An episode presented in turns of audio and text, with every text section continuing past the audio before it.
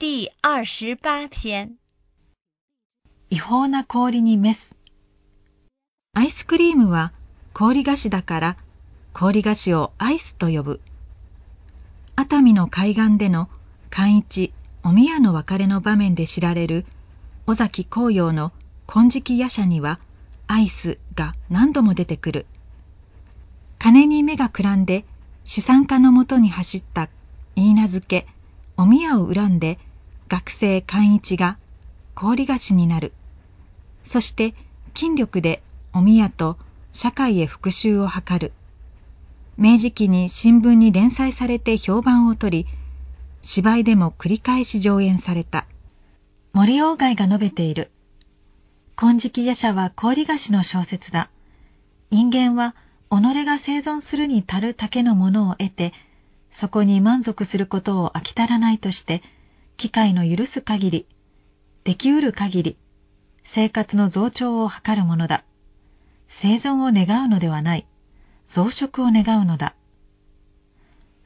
この飽き足らなさとは人間の業のようなものだろうか。それは時として人を駆り立て、金色の夜叉に変えてゆく。金銭の貸し借りをめぐっても様々な悲劇を生んできた。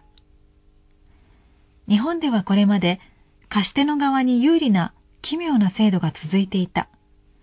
金を貸すとき、借り手が任意で支払う場合には、法律で定められた上限より高い金利を取っても構わないというのである。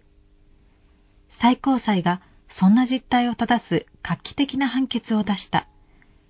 事実上の強制があれば、上限を超えた分の支払いは無効とする初めての判断を示した。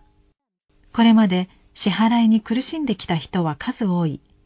行政も消費者金融などの業界も速やかに是正に動いてほしい。放置し続けるようなら、業界は現代の氷菓子。行政はそれを保存する冷凍庫などと呼ばれかねない。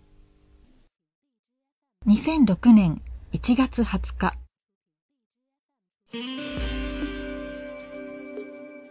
読者の皆様、外見者のホームページもぜひ合わせてご覧ください。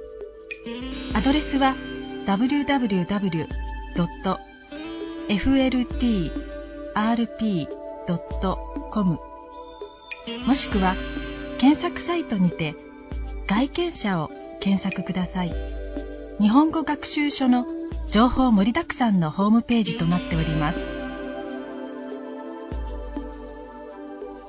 爱的读者朋友，欢迎您访问我们外研社的网站，三 w 点 f l t 二 p 点 com，或网上搜索外研社，了解更多的日语图书信息。